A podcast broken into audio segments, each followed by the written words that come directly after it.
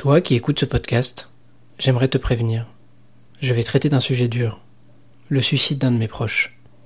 Si cela est trop difficile à écouter pour toi, je te conseille de t'arrêter ici et d'aller plutôt écouter le podcast Les Réflexions de Julie, dont le lien est dans la description de cet épisode. Ça parle de câlins. C'est doux les câlins.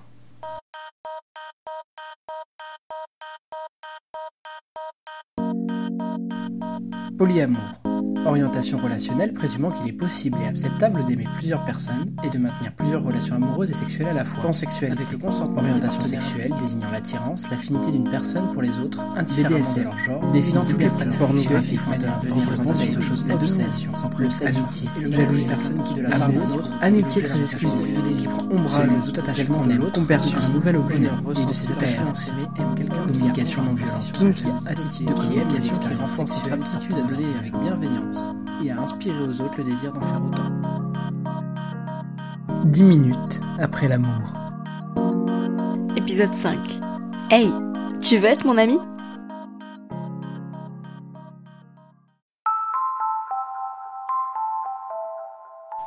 Si on veut connaître la genèse de tout ceci, les podcasts, les réflexions, l'envie de parler de moi à d'autres, il faut revenir il y a environ deux ans. C'est à ce moment-là que j'ai fait une crise de conscience. Cette crise n'avait rien à voir avec le polyamour, l'ouverture de mon couple, les relations amoureuses. À cette époque, je venais d'être papa, mon couple était beau et stable, ma vie professionnelle était au top, et pourtant, c'est à ce moment que j'ai décidé d'entamer une longue introspection, que je poursuis toujours aujourd'hui. Cette introspection m'a permis de faire face à une angoisse qui me tenaille encore. Suis-je vraiment capable d'avoir des amis qui comptent dans ma vie? C'est peut-être banal dit comme ça. Peut-être que pour plein de gens qui vont écouter euh, ce podcast, ça va pas vous parler. Vous avez peut-être l'impression que, que je déraille, que je parle de quelque chose qui n'a pas lieu d'être. Et pourtant, depuis mon enfance, je suis angoissé par cette idée d'avoir des relations sociales avec des gens, d'être entouré de personnes qui m'aiment, de personnes qui comptent dans ma vie, des soutiens. Comme tout le monde, j'ai eu des amis, des copains, des connaissances, des potes, un meilleur ami, mais toute ma vie, je suis, je me suis traîné une impression que ces amitiés-là étaient des amitiés de surface. Je crois que la première fois où ça m'a vraiment transpercé, où vraiment j'ai pris conscience de ce sentiment qui vivait en moi, c'est quand mon meilleur ami de l'époque a perdu son père. On était au collège. Quand je l'ai appris, je n'ai rien fait. Je, je n'ai strictement rien fait. Je n'ai jamais su lui dire.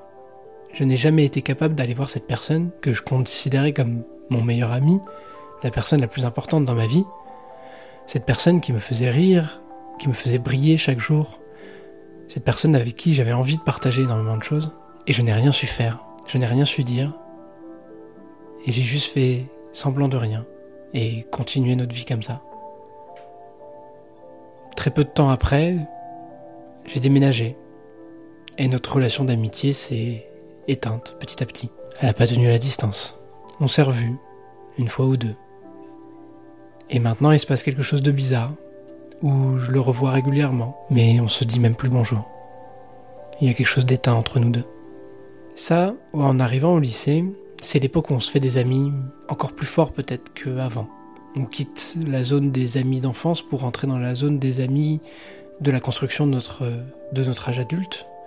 Des amis qu'on peut garder encore pas mal d'années, des amis qui vont faire partie de notre construction.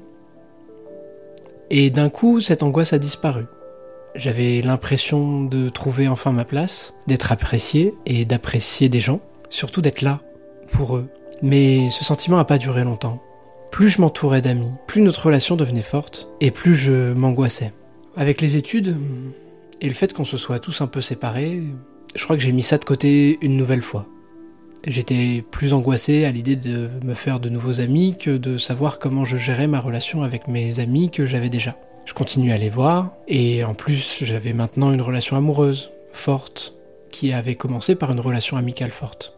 Et je crois que pour la même raison que la façon dont j'ai construit mes relations amoureuses par la suite avec le polyamour, le fait d'avoir une relation amoureuse avec une personne que je considérais à la fois comme l'amour de ma vie et à la fois comme ma meilleure amie, a fait que j'ai ignoré pendant pas mal d'années cette question de l'amitié, de qu'est-ce que je pouvais être pour mes amis, de qu'est-ce qu'ils trouvaient en moi, de savoir si j'étais un bon soutien, une personne qui était là quand ils en avaient besoin. Mais c'est revenu, c'est revenu à un moment où justement tout était bien dans ma vie et j'avais une angoisse sourde, une angoisse sourde qui était liée à quelque chose que je n'avais jamais fait.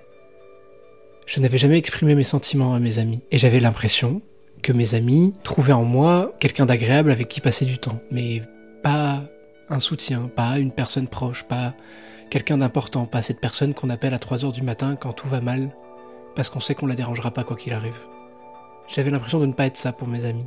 En même temps, c'est normal de ressentir ce genre de choses.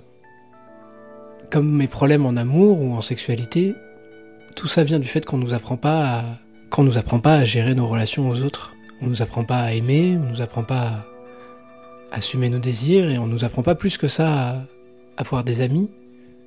Personne ne m'a dit un jour comment je devais entretenir une amitié, qu'est-ce qui était important, qu'est-ce que je devais dire, qu'est-ce que je devais faire? On se débrouille avec tout ça, on tâtonne et si on trouve pas la solution, personne ne vient nous l'apporter. Et encore, aujourd'hui on peut trouver plein d'articles, plein de journaux, plein de magazines, plein de vidéos YouTube qui vont vous parler de comment gérer vos relations amoureuses, de comment gérer votre sexualité, qu'est-ce qu'il faut faire, qu'est-ce qu'il faut pas faire, les bonnes choses, les moins bonnes choses. Mais en vrai, l'amitié, personne n'en parle tant que ça. Il y a un côté tellement commun, tellement normal, tellement évident dans l'amitié que j'ai l'impression qu'on m'en parle encore moins. Et d'ailleurs, c'est ce qui peut être gênant parfois avec les relations amical, ce côté tellement évident qu'on n'en parle pas, le statut tellement présent, tellement euh, immuable, qui ne peut pas évoluer, qui s'est forgé à un moment donné et qui restera tel qu'il est à tout moment. Pourtant, s'il y a bien quelque chose que le polyamour m'a appris fortement, c'est que une relation amicale se gère comme une relation amoureuse. Il n'y a pas de différence. Et en fait, une relation amoureuse, ça se gère en exprimant ses sentiments, en communiquant avec la personne, en considérant que rien n'est acquis et que tout évolue toujours. Et c'est comme ça que j'ai appris à traiter mes relations amicales. C'est comme ça que ces deux dernières années, en faisant une introspection, en m'entourant d'une spécialiste, en allant voir une psy, et en traitant de ce sujet qui m'angoissait vraiment au point de ne plus endormir la nuit, j'ai compris qu'en fait, tout ce que j'avais appris à côté, allait me servir à mon amitié. Et tout ce que j'ai appris en ayant des relations amoureuses cette année m'ont servi pour avoir de plus belles relations amicales avec les gens. Plus honnêtes, plus présentes, plus...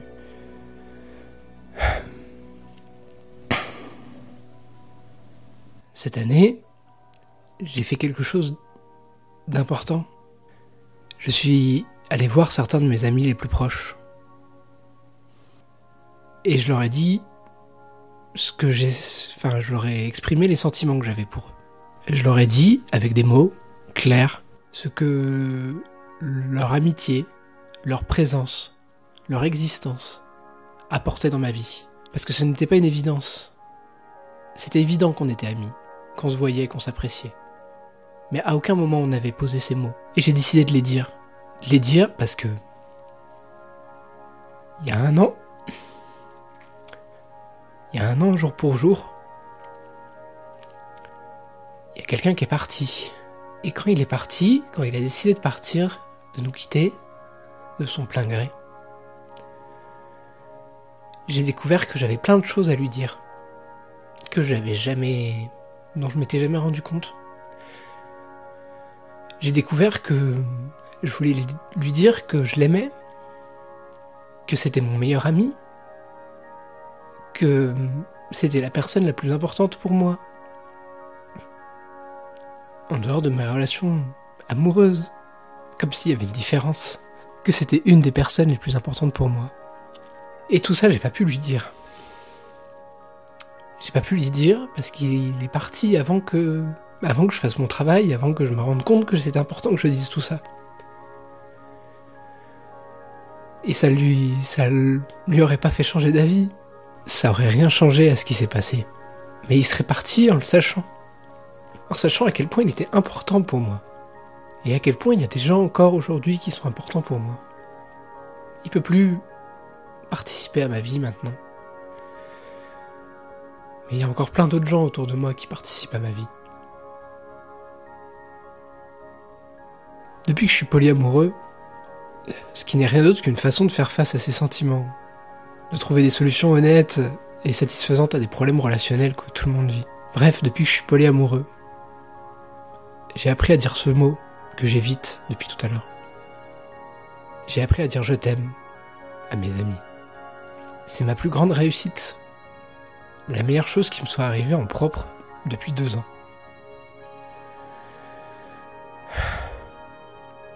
J'aime pas trop la youtubeuse Solange qui te parle. Solange te parle. Mais faut avouer que sa définition du mot je t'aime convient à merveille pour l'occasion. Dire je t'aime, c'est dire là, tu es la personne qui me fait du bien. Maintenant, à l'instant où je te le dis. Et soyons honnêtes, qui de mieux que nos amis correspondent à ce sentiment? Si tu écoutes ce podcast et que tu considères que nous sommes amis, quels que soient les mots que nous avons posés sur notre relation, alors j'aimerais te dire ceci. Je t'aime. Merci d'être dans ma vie. Merci de supporter avec moi les coups durs et de célébrer mes joies. Merci d'être là pour les instants les plus futiles de ma vie. Et merci pour ta présence dans les moments les plus importants. Et sache que je veux être là pour toi comme tu es là pour moi. Il n'y a pas de pudeur ou de honte entre nous. Si tu es dans ma vie, c'est que tu comptes à mes yeux. Et il n'y a rien qui pourrait changer ça. J'ai envie d'être là pour toi. Et si je te l'ai pas encore dit en face, si tu fais partie de ces gens à qui je ne l'ai pas encore dit, alors viens me voir la prochaine fois. Prends-moi dans tes bras et tu le sauras.